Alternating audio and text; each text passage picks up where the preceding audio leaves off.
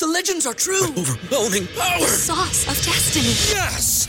The most legendary sauce has arrived as McDonald's transforms into the anime world of WickDonald's. The greatest flavors unite in all new savory chili McDonald's sauce to make your 10-piece Wick Nuggets, fries, and Sprite ultra powerful. Unlock manga comics with every meal and sit down for a new anime short every week only at WickDonald's. Ba-da-ba-ba-ba, go! At participating McDonald's for a limited time while supplies last. BetMGM has an unreal deal for sports fans in Virginia. Turn $5 into $150 instantly when you place your first wager at BetMGM. Simply download the BetMGM app and sign up using code Champion150. Then place a $5 wager on any sport. You'll receive $150 in bonus bets, regardless of your wager's outcome. And if you think the fun stops there, the King of Sportsbooks has plenty of surprises in store. Check out daily promotions, same game parlays, live bets, and so much more. Download the app in Virginia today and get $150 in bonus bets instantly from your first wager. Only at BetMGM. BetMGM and GameSense remind you to play responsibly. See BetMGM.com for terms. 21 plus only, Virginia only. New customer offer, subject to eligibility requirements. Rewards are non withdrawable bonus bets that expire in seven days. Please gamble responsibly. Gambling problem? Call 1 800 Gambler. Promotional offer not available in Washington, D.C.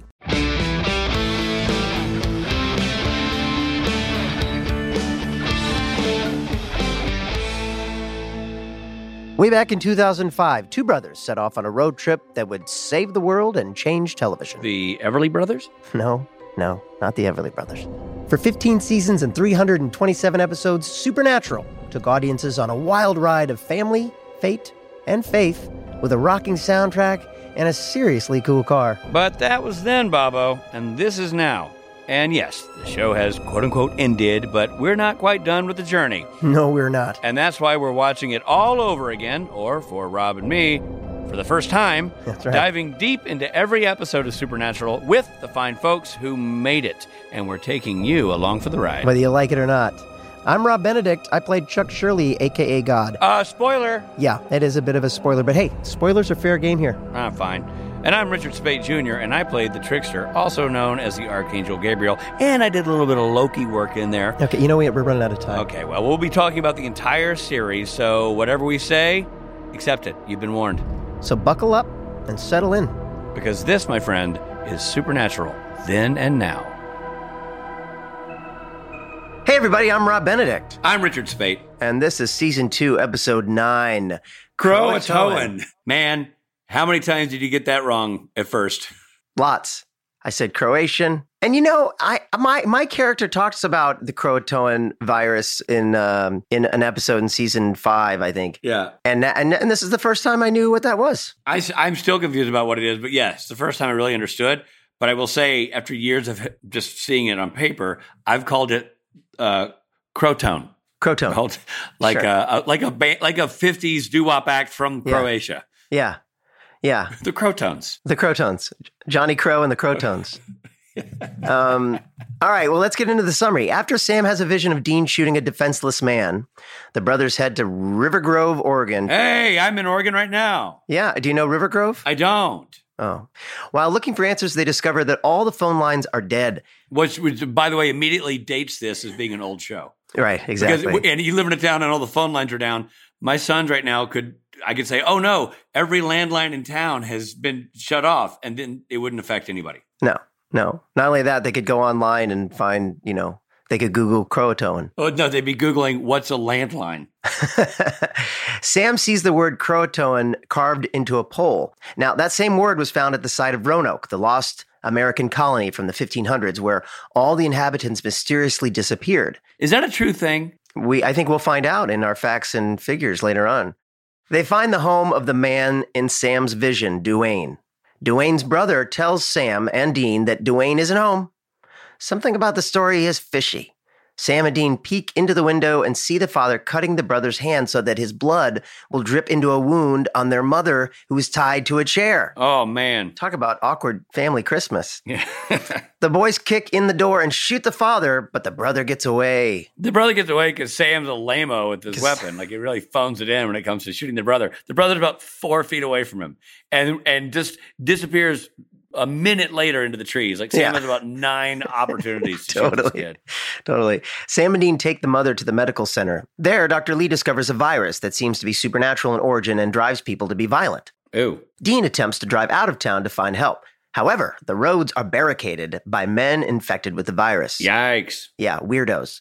Dean picks up Mark Vargo, a local he met earlier, and heads back to the doctor's office, but not before like reversing and and and that guy that Yeah. crazy stunt. Flinging some dude from the side of the Impala. Yeah. Really cool.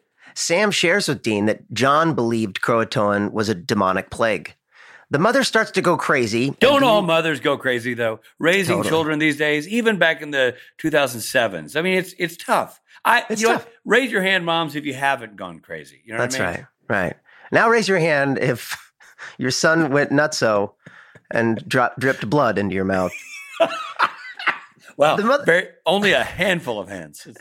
So the mother starts to go crazy and Dean shoots her. Dwayne shows up. Uh, They- hello, overreaction. They run tests on Dwayne, but they're inconclusive. We are now at the moment of Sam's vision. Dean is about to shoot Dwayne, but he can't. A nurse goes berserk and gets her infected blood in a wound on Sam. yeah. Dean kills the nurse.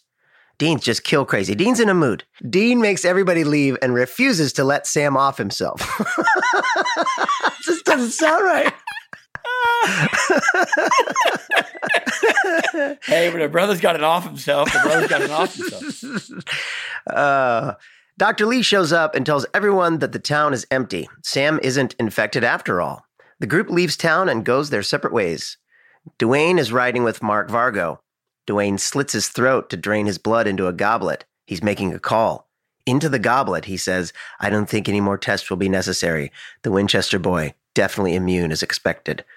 Sam and Dean have a chat. Dean is ready to share with Sam what dad told him before he died. To be continued. My favorite part of this episode, listening to you say Dwayne as a two syllable word. like, Dwayne. Du- Dwayne. That's what we would say it in Missouri. What would you Dwayne. say? Dwayne. Dwayne? Dwayne? I like do I like Dwayne though. I like your way. Dwayne. Dwayne and uh, Sam offing himself. Well, Maybe So- Sam should have done Wayne.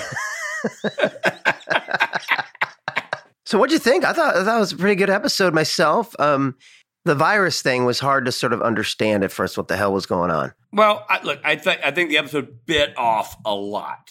Um, you know, it had to take giant leaps. I mean, I know it's a TV show, and there's always giant leaps in logic, but the woman in a walk-in clinic Mhm. had CDC levels of abilities to identify, isolate a virus, hmm and track its growth pattern. Like, like a like a little bit where she's like, "Well, I don't know much about medicine, but let me see. Oh my gosh, I've just found this rare virus that no one's ever seen before, and it's in your blood. It should probably be there around three hours. I mean, Right. it was. It Also, was- why am I a doctor at, in Riverdale, Oregon, when I've got these? When I'm actually an amazing surgeon. I should, exactly.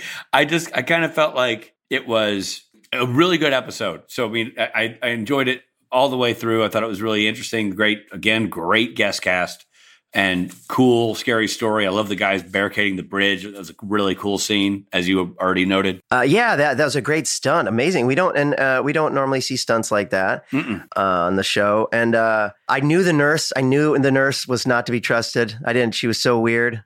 I was like, why is that woman so weird? And then it, when it when she it she was like it revealed that she had the virus. I was like, I yelled at the TV. I knew it. I, you know, you are so on. uh, There's been more than one episode where you have called out something that I totally didn't see coming. I didn't see the nurse being.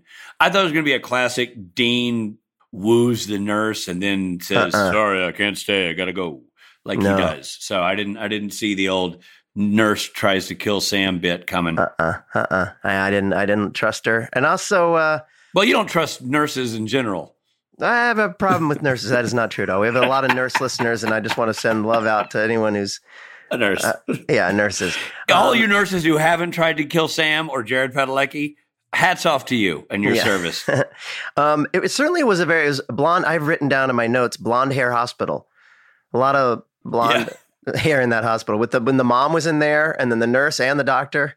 Yeah. They all go to the same salon. It's a tiny town. Yeah. I also have written down Mr. Rogers joke. Do you remember Mr. Rogers joke? That was Someone- a great joke. Yeah, what's the joke? Oh, it was really funny. He, he, he goes, he goes, my neighbor, Mr. Rogers, went nuts. And he's like, You have a neighbor named Mr. Rogers? And he goes, Not anymore. Not anymore. Yeah, that's a really funny joke. it was a great back and forth. I thought it was great. Yeah, And I, I thought that that actor was fantastic playing the Vietnam vet neighbor, the master sergeant, you know? yeah, he I was I great. shouldn't say he's a Vietnam vet. He's a ma- master sergeant. Um, yeah, he was great. Dean- he was great. And then when they got in the car and they had the guns pointed at, at each other, and That Dean's so like, great. "This is going to be an awkward ride," or Yeah. I I love that. And uh, you know who else I really liked was the kid who played Duane. Duane, it was really great. He was a really good actor, and that because that's that's a intense scene to play when you're about to be shot by Dean. I don't know if you know this, but I met him on Sunday, and my heart stood still. A do Wayne, Wayne, Wayne, a do Wayne, Wayne. Oh man, well, there's a joke for one of you. Um, Hopefully, Shaun Cassidy is listening to our podcast.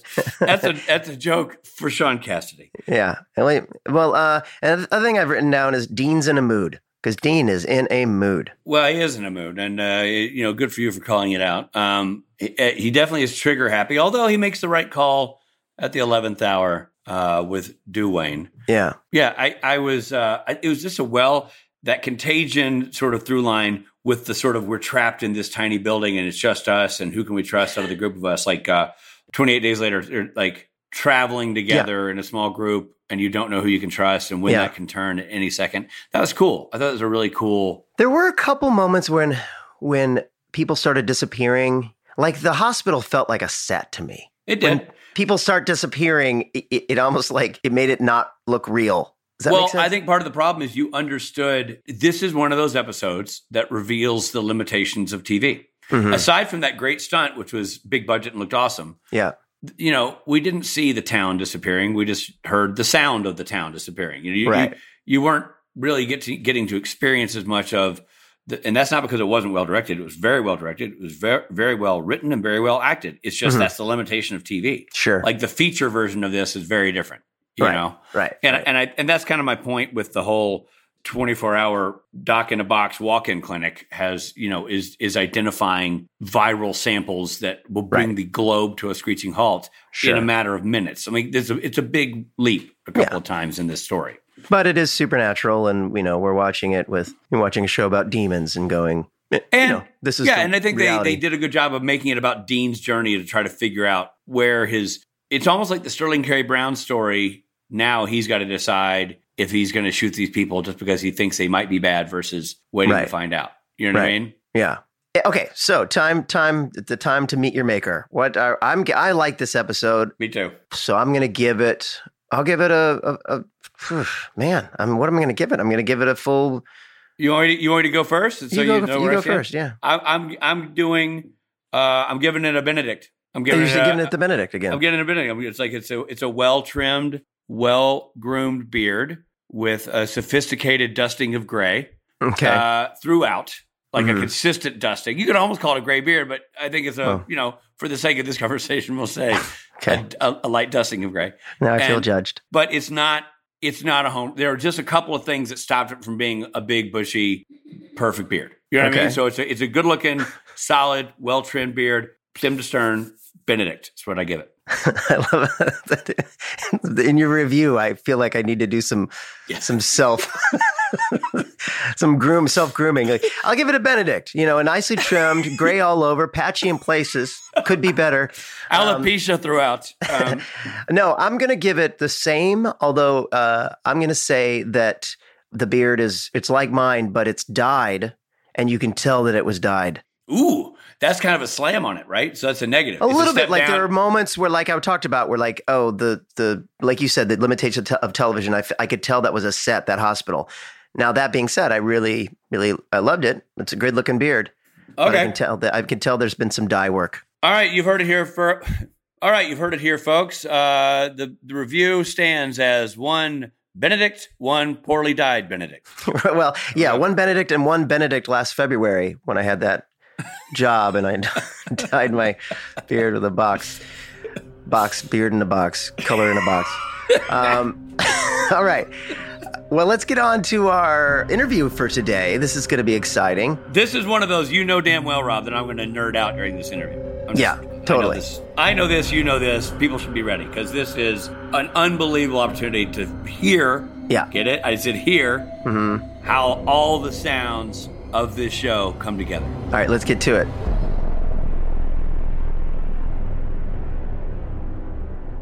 Michael, so good to see you again. Good to see you, both of you guys. I've actually I haven't seen you in quite a while, Rob, but Yeah. I have seen Rich because you directed a, a couple episodes in between when I hadn't seen Rob. Other than you know, then of course we finished off. Well, we can talk about that later. Finishing Yeah. the season off completely remotely. Yeah. The whole 15 year thing is Yeah. like stopping hard. We'll, you know, we'll hopefully we'll do that in what two years when you guys get down to that one. Yeah, exactly. Yeah. Exactly. well, we're, we're talking here with Michael Lawshe, and he is, well, for me, you were always the reason I loved to go do dialogue replacement because I'd get to come to Warner Brothers and and do sound. Be on the fancy lot. Yeah, exactly. And so he won three Emmys for his work on Smallville, worked as a supervising sound editor for all 15 seasons of Supernatural.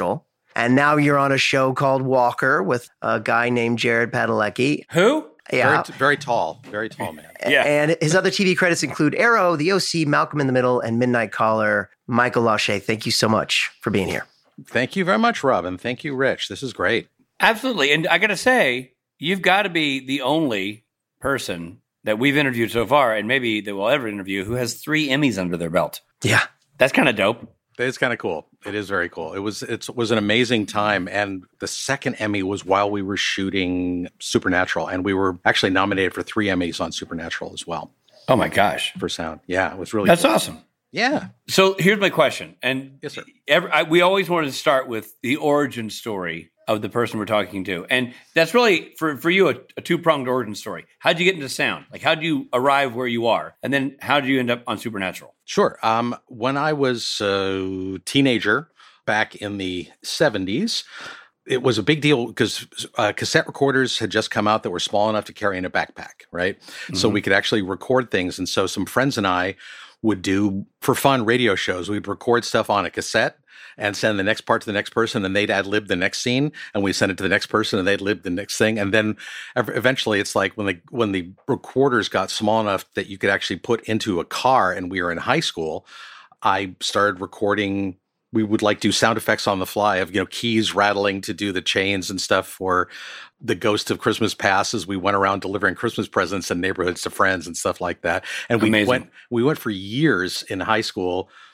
I think yeah, for three years running, we went and did that, and so we continued the story of Christmas Carol, recording that stuff, and it was a lot of fun. Uh, I went to UCLA and started as an actor, as we all do, and did a lot of technical theater at the same time because I had done a bunch of theater theater, and I wound up sticking with technical theater. My first project at UCLA was as what would now be the supervising sound editor for a play for Hot L Baltimore at UCLA Wow. and we were did not unlike what we were doing on Supernatural all the time, creating a soundscape for what that time and moment is. It was supposed to be Memorial Day, 1972. Went to the library, dragged out the books of Billboard on file, right? So what- Wow. what songs were there? What was happening in the news? So we put together this stuff with all these different guys and girls to do as if we're doing radio broadcasts through a little AM radio on the set.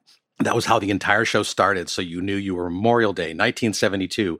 The uh, first space station was up at that moment. Is that people were pulling out? You know, they were they were pulling out of Vietnam. All this other stuff was going on. We did this big deal of trying to really put everybody in the timepiece, and that was in 1979. So I was still, I think I was 18 and a half at UCLA doing Wow. a big sound project, and that was cool. Wow. Yeah. Yeah. That, that that's kind of thing that sets you up for later for working on a show like Yeah. Supernatural too, Exactly. for flashbacks and things. So what was that segue like? So you you're you're now a UCLA graduate. Right. You're you've been doing it sounds like a lot of theater, technical theater stuff, Yep. but not necessarily film sound. I had a really great friend through all the way through uh, school where we walked back and forth between SC and UCLA, and his dad was on staff there at SC, and so we were recording stuff for the film projects there and for UCLA because they were both changing between uh, film and tape Right.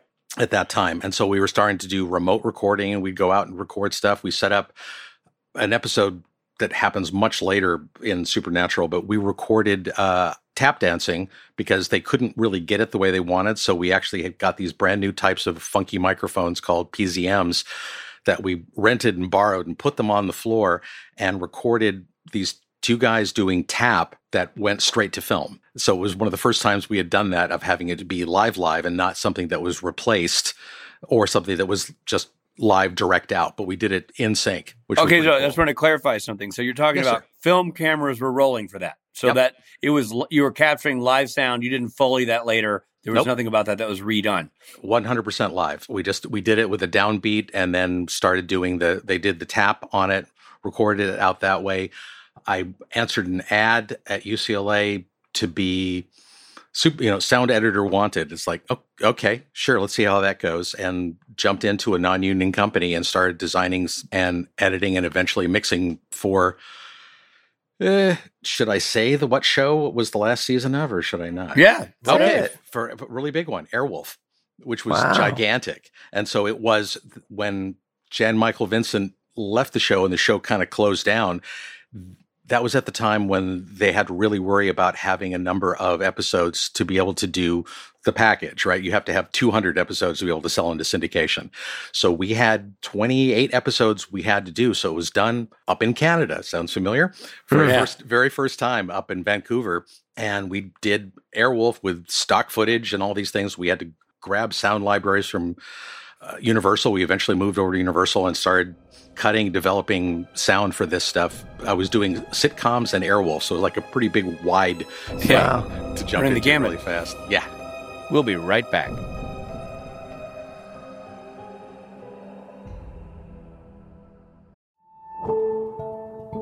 You can sense it calling out to you.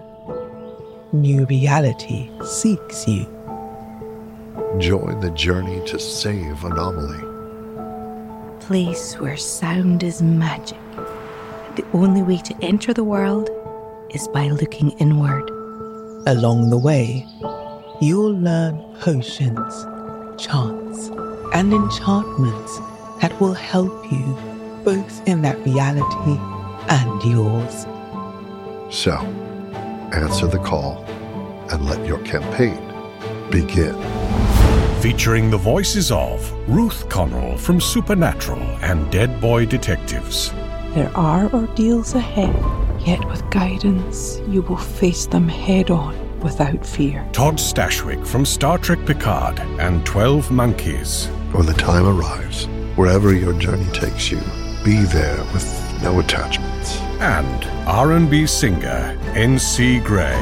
There are worlds, realms, dimensions, and realities beyond yours. Anomalie is a role playing meditation podcast that takes you into a world of magic and fantasy. You'll be invited to imagine yourself in scenarios such as learning to cast a tranquility spell or exploring a land vanquished by a dragon, but all connected by a shared mythology. The goal of guided fantasy role playing meditations are to help you cultivate a sense of wonder, curiosity, balance, and joy in your inner world. Role playing meditation is a form of escapism and relaxation, as well as a creative outlet for the imagination. The first campaign is an introduction to the world of Anomalie, its lands, magic, and secrets. In the eight chapters, you'll stretch your imagination, learn to center yourself, offer forgiveness, find confidence, relieve stress, and stop racing thoughts. Your true self will emerge, allowing you to manage your goals and dreams without confusion, distrust, or self doubt. You can find it on Spotify, Apple, and wherever you listen to podcasts. Or visit seekanomaly.com to learn more. Anomalie spelled with an I-E, not a Y. Seek anomaly. Hear its magic.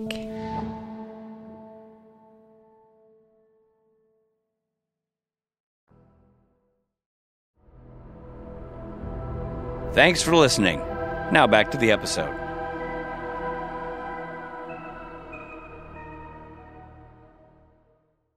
Now let's talk Uh, about that. w- yeah. What we're explaining. You're Of talking course. about the the group ADR Mhm. and breaths and efforts. So, br- explain that if you don't mind. Walk walk everybody through that. Absolutely. Um, let's say specifically, let's talk about the episode we're going to look at today. Yeah. When the entire when the episode was written, the idea is the entire world starts shrinking smaller and smaller because people are disappearing.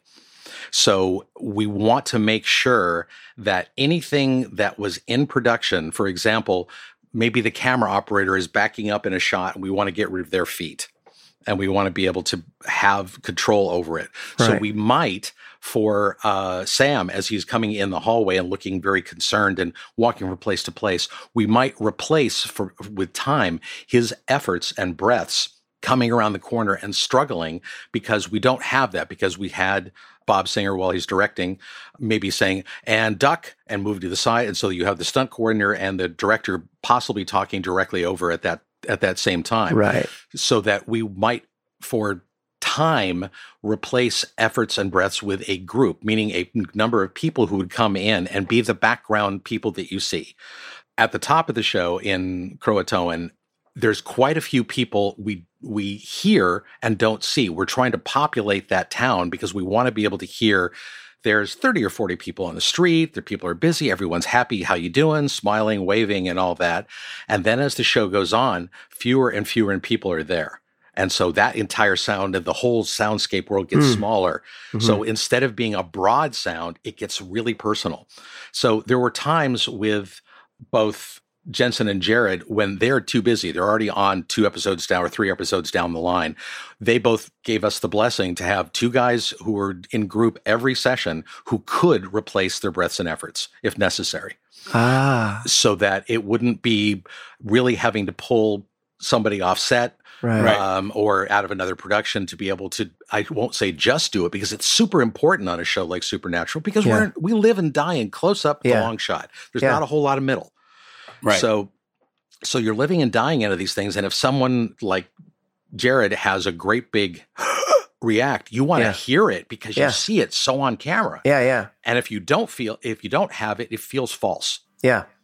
Yeah, a lot of times, even as an actor, you come in and do ADR, and you absolutely you you in the scene, you've opened your mouth, and it looks like for me, like I almost have a bad habit where like I'll go, you know, I'll start to say something, but don't, but then, then there's no sound there, so you've got to add, go back and add in like ah, well, oh, you know, add in something like that, which I I really enjoy doing. I love ADR. I love automatic uh, di- dialogue replacement.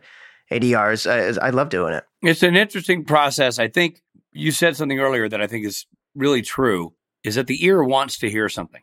You don't have to be a film buff.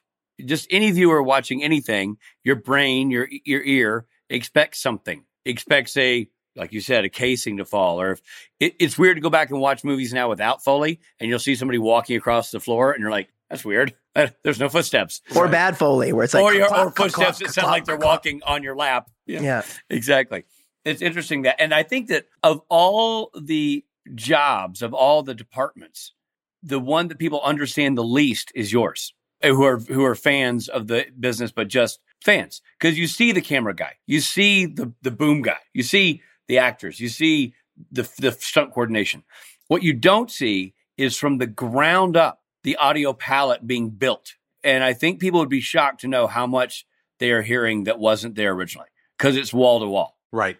I think you're completely right. I mean, I, I can tell you a side story really quick about an older film, which I think is one of my favorites, is Magnificent Ambersons. When they that was done, they shot in a freezer for part of the scenes, right? So that to be able to have the correct, you know, breath coming out and freezing as we're going. So Right. um, H.G. Wells afterwards looked at it and they went, How are we going to get the sound of them riding on a sleigh with the movement you have in your body and not have it sound false?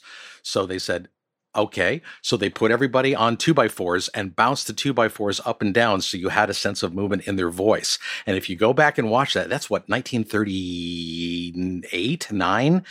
It's there. And it's like you you look at it and you go, That's right. These Wow. are all, you know, like like I'm, I'll give you guys compliments, which I know you both hate. You know, you're both you're you both know craft really well and understand what you're trying to do for timing.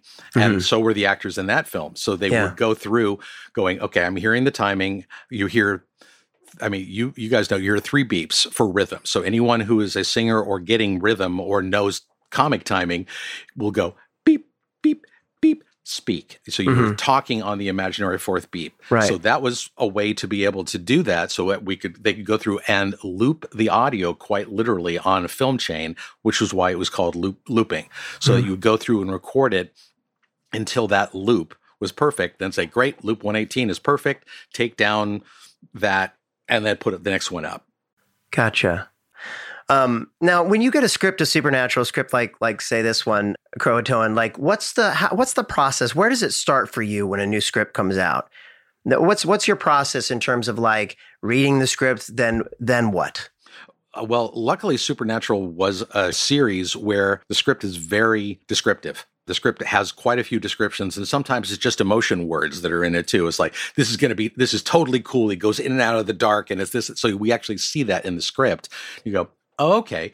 And a lot of the writers and producers would put in feelings and notes, or even like a little re- or references that go back to other pieces of media to say it's Night of the Living Dead. We're walking this, but not. It's cooler. Or it really says you see 20 people on walking down the street and we go to the doctor's office, we come back out and there's fewer. We go to the doctor's office again, we come back out and there's no one on the street. Wow. And so you realize that sometimes just in the way it's written, but definitely when the show is has been shot or if it's someone we know really well because Bob Singer and I have worked together on and off for I hate to say close to 30 years. So he would say, I got a really cool thing we're doing. It's going to be like this. We're going to want it to go from really big to just we're in people's heads. We want to just have what is that visceral connection you have at that moment. So this is on you. And he points at you and you then you walk out. Right. That's uh yeah, and then then is there do you have a meeting with the director then soon after that? Yes. Usually if if the director was one of the producers, yes. But as happens a lot, a lot of directors who are journeyman directors are on to the next project because we're posting it four to six weeks after you finish shooting it. You, I mean, that was when you guys got calls to come back to redo things as well. So we might be four to six weeks out, and the director has given their notes to the picture editor, who's talked to the producers, and the producers have notes, and then post supers and others will do that. We'll do a big meeting. We'll do a post production meeting, and then we'll do a spotting session with music, myself, and the picture editors and the assistants, just in case there's any note that was left behind, because the assistants are, you know, are, are taking notes madly about what everybody says to make sure everybody's vision goes through to the end, Right. As far as we, as far as it can go. So in this episode, Sam comes out of his vision in the beginning, and there are some warping sounds. Are those consistent with his previous visions? Was that something you invented on the day, or was that something that you guys kind of used as the vision sound? Uh, that's a that's a great question. The we did create at that with sound effects editors and also music because we kind of top one on top of each other. So uh, our sound effects editors at the time were Tim Cleveland and Paul Diller and Mark Meyer, who was on from the pilot all the way to the end. Mark was, which was great. So there's a serious consistency to go. Remember when we did blah blah. So yeah, that we had those visions were consistent in season two so that we at least had the same sort of looking at it musically the same sort of pitch and rhythm and drive to come in and out. So once we created it we gave that to picture department or they pulled it out along with the composer and then it would top it. So all the time with the composers we'd have this discussion to say okay who wants to hit that? And then we go, yeah, I'll hit it and I'll hit it too, but let's just keep the stems or the portions of it separately so we can mute just that drum hit coming from Jay if need be, Mhm. um, in case it hits the action too hard or a visual effects comes in and then the sync slides and the music is harder to move than our sound effects. Right. Why? that- Why is that? Because of the overall sync? Right, the overall sync and a lot of because the music the music is going and doing reference to uh, emotion. Right. Where this where most of the sound effects, I won't say all, most of the sound effects are in to being able to delineate action and then also helping emotion. Like eh, Right. you talked about the beginning of the episode. You've got a really cool sequence where everything is warping. You hear a heartbeat in through that coming in and out. You hear the people's voices twisting a little bit. And then everything snaps back out. So we Yeah. had to create a good in and a good out to match what the visual is because it's not they're not visual effects, they're camera visuals in a lot of cases to see what's happening, the changes of cut and what the POV is and is there uh, a vignette or an edge around that frame Right. at which point your brain says, "Okay, that's is that is that a dream sequence or is it a point of view? Is he having a vision?" And that was the discussion we were going on. It's like we'd hear back and forth from Phil and Bob and others. Is like, no, I want a little bit more vignette. I want to hear see it a little cloudier to really know where we are on these shots, and the sound needs to follow it too, or it feels odd.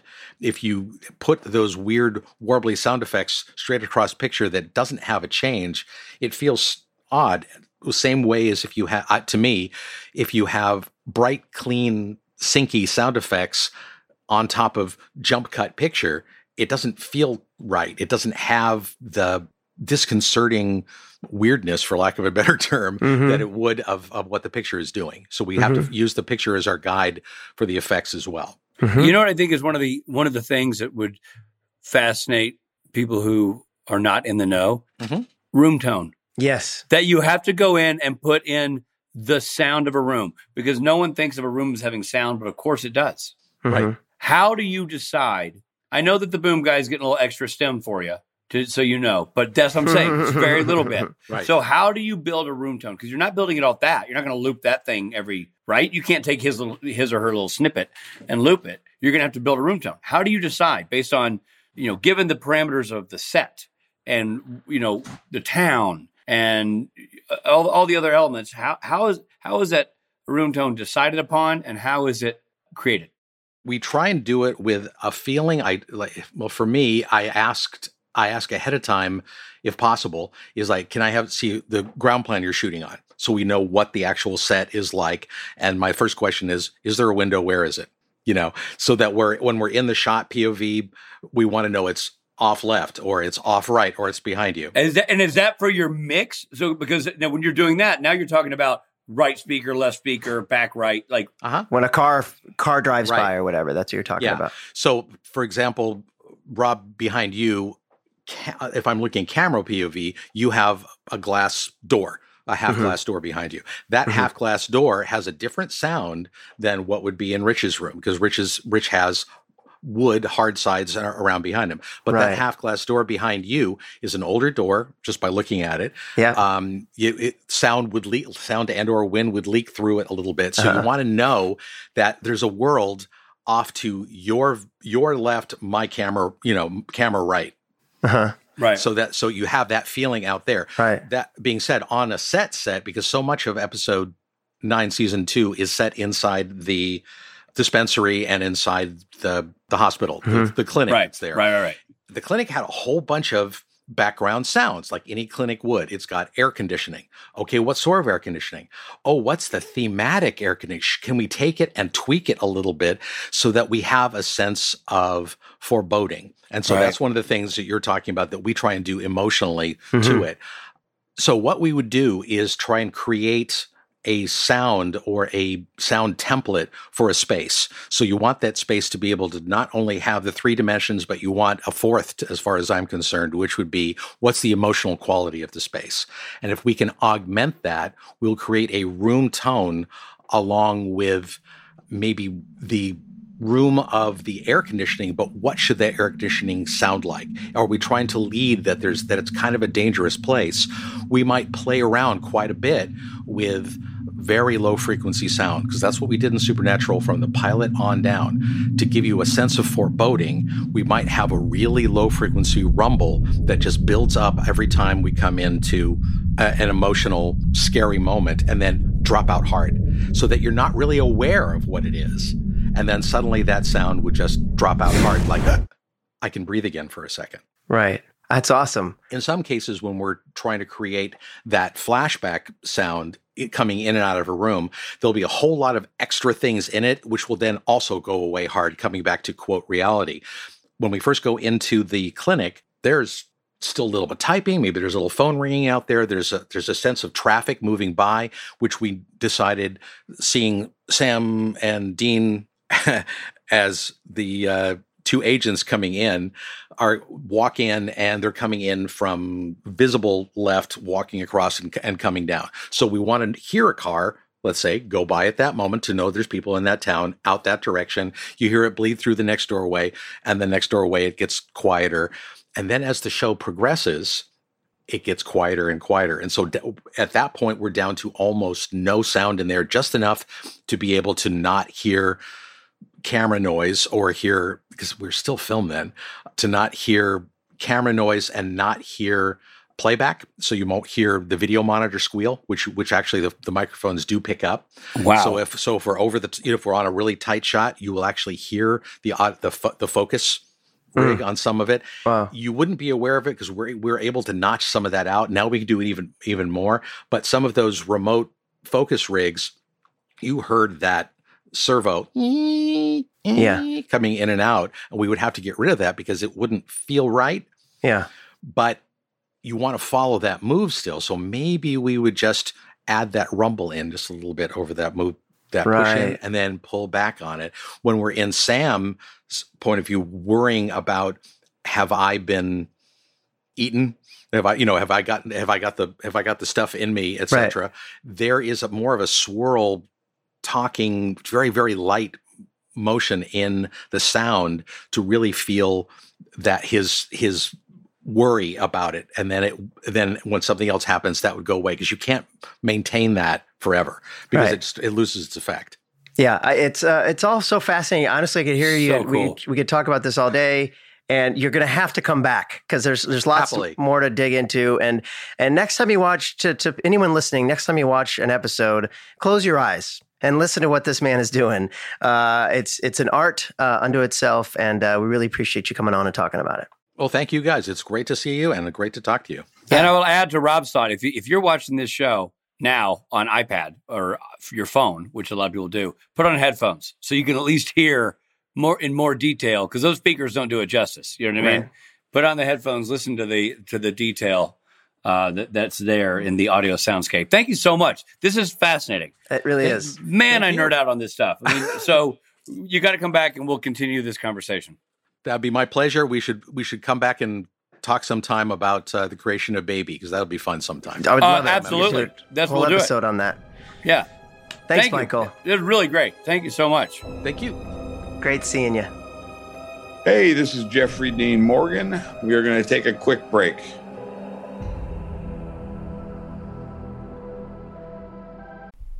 This show is sponsored by BetterHelp. What's the first thing you do if you had an extra hour in your day? What would you do? Would you go for a run, take a nap, read a book, watch Supernatural? Maybe all the above. Or maybe it's that thought that brings in a sense of panic. I mean, the question is, what time for what? If time is unlimited, how do we use it? Sometimes the hardest time for people who work every day is the weekends when people are faced with a choice of I've got this free time, what do I do with it? If this rings true for you, maybe therapy can help you find what matters to you so you can do more of it. I've benefited from therapy for many years now, and I talk openly about it. I still go to therapy um, about once a week, and it's just such a nice time for me to to have that free space to to try to figure out who I am really and what I really want and what makes me happy. It's super important and often neglected taking this time. If you're thinking about starting therapy, give BetterHelp a try. It's entirely online. It's designed to be convenient and flexible and suited to your schedule. So all you do is you fill out this brief questionnaire, you get matched with a licensed therapist, and then, oh, get this, you can switch therapists at any time for no additional charge because they want you to be happy. That's what this is about. So learn to make time for what makes you happy with BetterHelp. Visit betterhelp.com slash SPNTAN today to get 10% off your first month. That's betterhelp, H-E-L-P dot com slash S-P-N-T-A-N. Hey guys, it's Rob. So check this out. I'm very pleased to announce that we have a new super sponsor. That's right. Marvel Strike Force. So Marvel, the one and only Marvel, has a mobile game, and it's a comic book fan's dream. Marvel Strike Force is it's a mobile squad RPG that allows you to battle with your favorite team of superheroes and supervillains in a fight to save the universe against threats like Doctor Doom and Apocalypse. So, okay, so your goal is to power up your favorite characters and you complete missions and then you unlock fun stuff like gear and other resources and then you beat other players in a PvP player versus player mode such as Alliance War or Real Time Arena. So, as we as I record this, they're enjoying their 6-year anniversary. So, you know what that means? Free stuff free stuff just for signing up via the unique link in the description. So the anniversary consists of weekly events and bonuses, and if you complete each event, you can receive special rewards and skins. So make sure you log in every day, each week. You take advantage of all the new characters that are being released specifically for this event. This will be Marvel Strike Force's most generous event to date, so don't miss out. We've received a unique promo code for every new user, so please follow our link in the description and use the promo code MAXPOOL. That's M A X P O O L. All right. Thanks once again to Marvel Strike Force for sponsoring this episode.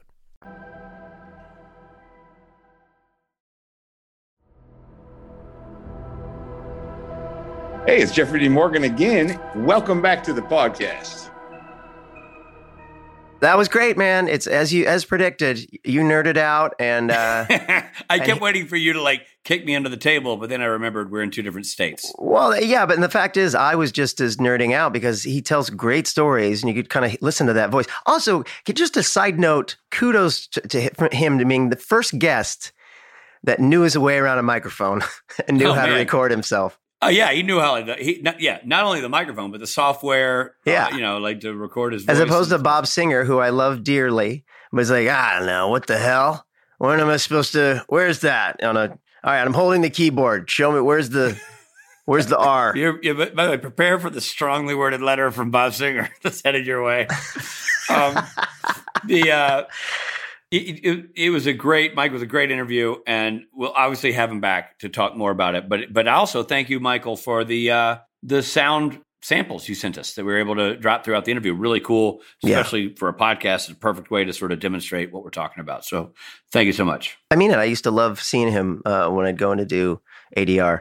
He's well, a good, it- it- I- good egg. maybe Rob and I are the only two people who appreciate this in this conversation now out of you listeners. But I can tell you, if you do this for a living, there are a lot of people out there doing crappy ADR where you can tell that lines have been added or subtracted or, you know, redone and you just can't tell in Supernatural. Like the the the looping, the ADR that they the sound team does is perfectly matched to the production dialogue. Also, I know a lot of actors who don't like doing ADR, and I love it because I like seeing what it looks like. Dude, you're really good at it. I can say this as a guy who's had you do ADR in Kings of Con. Like you, you and Rick Gomez are like next level ADR people. It's not like normal ADR people. Most most actors don't like it because it's hard. It's hard to Hmm. recapture Right. performance Yeah. in that. And I think because you're a musician and you're used to being in front of the microphone singing. Yeah. And in Rick Gomez's case, he's just he's been doing voiceover work since he was Right. in knee pants. Right. But you guys just have an, a skill there that is that is rare.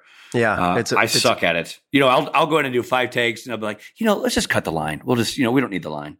Um. Yeah. Anyway, Well, let's get into the mythology. mythology, come, come. It's the eagle of mythology. All right. Well, uh, here we go. Roanoke Colony, also called the Lost Colony, was located on an island in present day North Carolina. So, How do they know that? I thought it was lost. I guess we just caught them in their lies. A little over 100 settlers were left there while ships went back to England for supplies. When they returned three years later, the colony was fortified but abandoned. I'm surprised there wasn't a, a post-it note fashioned out of a leaf saying three years. Seriously, thanks for nothing. Seriously, yeah, totally. Like that, it's like uh, like having like an American Airlines flight that's delayed or something. Three years. I'll be tweeting about this.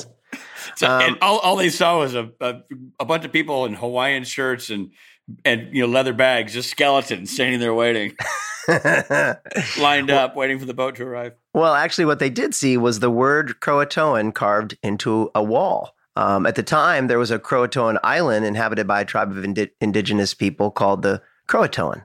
Well, no one knows for sure what happened to the colonists. Many people believe they were either massacred or assimilated into the local native tribes. If they, well, I'm, I'm, I'm gonna, say, I'm gonna guess. I'm gonna go didn't assimilate. I'm gonna say that doesn't make sense because all you would need to do is look at the, the tribe and go, look, there's a bunch of local tribal people and that awkward white guy with yeah. what? No, I was uh, born with these guys. Uh... Uh, Dave, what are you doing? I'm not Dave. I'm local man. Like, yeah, yeah. Tell me about Violent Viruses, Rich. Great band. I saw them in the late 70s. Uh, they changed their name to the Violent Femmes and really Ah. broke out in the 80s. Okay. There are different strains of rabies. I don't need to tell you that, Robbie. No. One is called furious rabies and can cause violent behavior when someone is infected. The other one is called cute and cuddly rabies and makes you want to snuggle. rabies can take three weeks to three months to incubate. About three people in the U.S. die of rabies every year, usually from a bat bite. Yeah. well, Oh, don't man. play baseball. Yeah. You know? That's what I was thinking. Yeah. I thought there was an element to this episode that was felt very uh, prescient because of, uh, you know, what we're dealing with right now with all the viruses going around. This podcast brought to you by Merriam Webster, where today's word is prescient. There you go. Well done, Rob. That Northwestern degree coming out in your word choice. Hope the Alumni Magazine covers this episode. Time for trivia fun facts. Fun facts, fun facts, fun. Dean introduces themselves as U.S. Marshals Billy Gibbons and Frank Beard, and ZZ those Top. Men were in the band ZZ Top. Did And you they- know that when you heard the names, Rob? Did you know? Of course, of course, I did. And they both have amazing beards. Actually, that's not true. Frank Beard was the clean shaven one. Yeah. Billy Gibbons and uh, Dusty Hill had Didn't Frank beards. Beard have a mustache? Frank Beard had a mustache. Yeah. And weirdly, his brother Carl Mustache only had sideburns.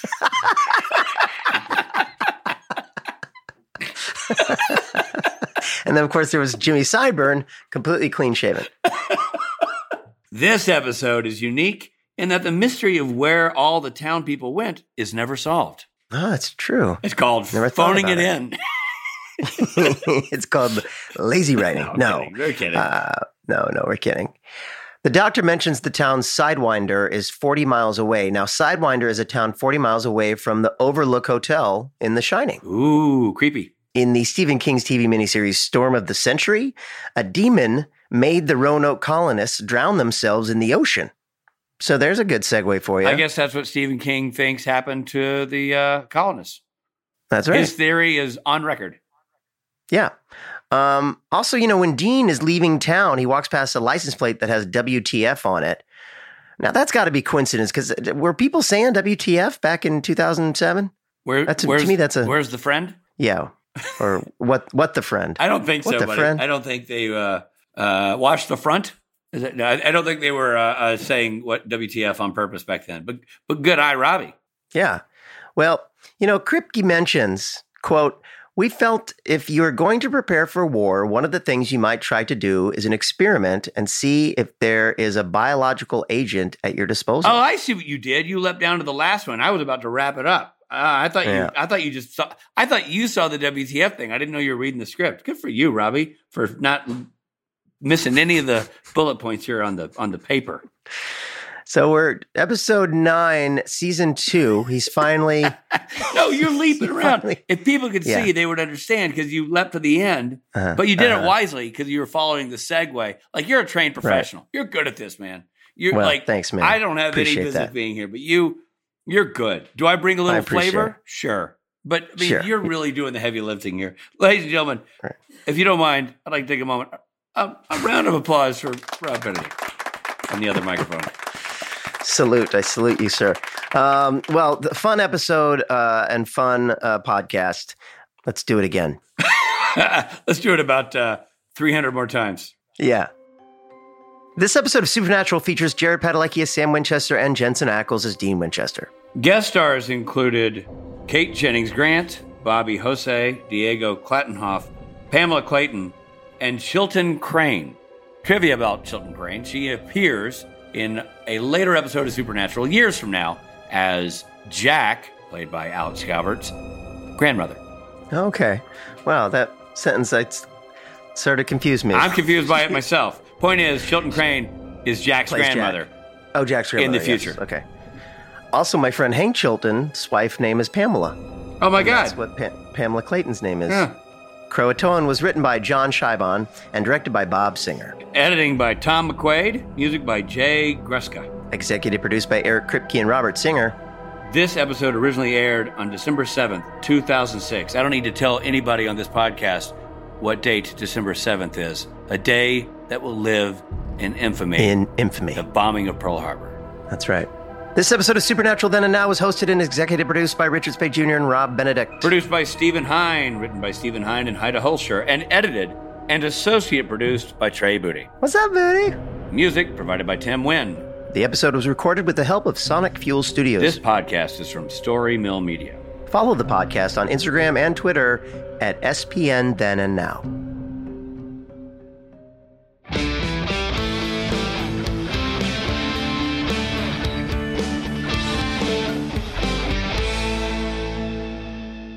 Okay, this is Croatoan, and this is what we're talking about. Okay. I thought you were doing the intro. I'm like, wow, maybe uh, a little take two with a little more life. Talk about tone shift.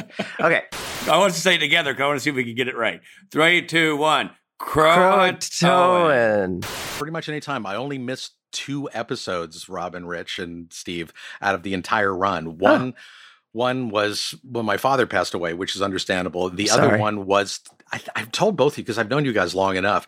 Is that I, my wife and I, since 1989, have been ch- chasing eclipses. So we went to an eclipse in Australia Oh when one of the shows posted.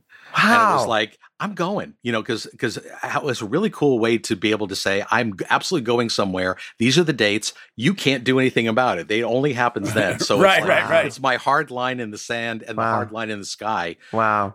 To, That's to be able to do that. How So neat. I've those- never heard that before. That's cool. yeah, Well, thanks again, Michael. We're, we're on a you. tight schedule. yeah. I'll let so you go. Um, thanks, thanks, dude. Thank As you, and know, we'll I'll this talk to again. you forever. We'll Bye. be in Thanks, dude. Bye. Bye. Are we on a different Zoom for this other one? We are. All right, see you there. Sidewinder is a town 40 miles away from the Overbrook Hotel in The Shining. That should be the Overlook, not Overbrook. I didn't know you knew The Shining so so well, Rich. I, here's the thing. I love the movie, the Jack Nicholson movie, obviously. Yeah. I then I've read the novel, and then I watched the miniseries Oh, of The oh. Shining that came out, starring the guy from Wings. what? Yeah, they did a in the '90s. They did a three part or four part miniseries of The Shining, starring the guy from Wings. Right. But I should look at guy. Steve. Who's the other guy from Wings? And by the way, Wings right now, half the audience doesn't even know Wings. Like, Half, I would say 80%. half. you spit out your coffee. half. Half. Okay, who is this? Who is this, Steve? I need a name. Stephen G- Dorf. Stephen G- Gooberenstein. Milzenson. Stephen Stephen is Stephen Messenson. Steven Weber. Weber. Steven Weber. Stevie Weber. Weber. I got Stephen right. Yeah. Steven Weber starred in the in the Shining. Wow. thing, and I did. You know, he did a bang up job. The produ- the production looked great. The, the the it was cool. It was more of the actual novel in that miniseries, and there was no way you could not watch that miniseries and and come away with the one thing I know that everybody came away with after watching that miniseries is why the hell did they try to remake The Shining? Sure, right. I mean, yeah. the, the movie's Yeah. just too perfect. I don't care if they left out bits of the book. The, it's just too great. Did you see Doctor Sleep?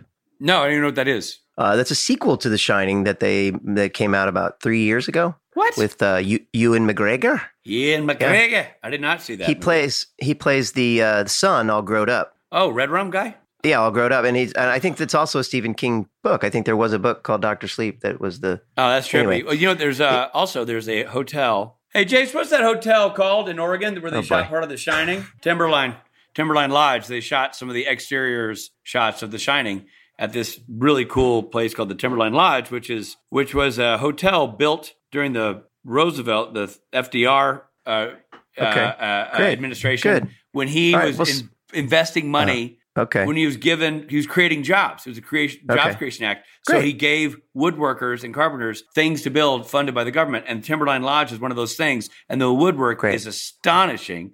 A wonderful place Well- to take your family skiing, but the rooms are small. Speaking I'm of- not going to lie to you. But it's speaking the of- outside is where they shot stuff from The Shining at the Timberline Lodge. Speaking of Stephen King's miniseries, I'll say this. Sorry, non non podcast question. Have we reviewed this episode yet? no, Dean's just kill crazy. Dean's in a mood. Yeah. Dean makes everybody leave and refuses to let Sam off himself. Wait. let's, let's try that again. Let's try that again and put the emphasis elsewhere. Got it, got it. Take two. Story Mill Media.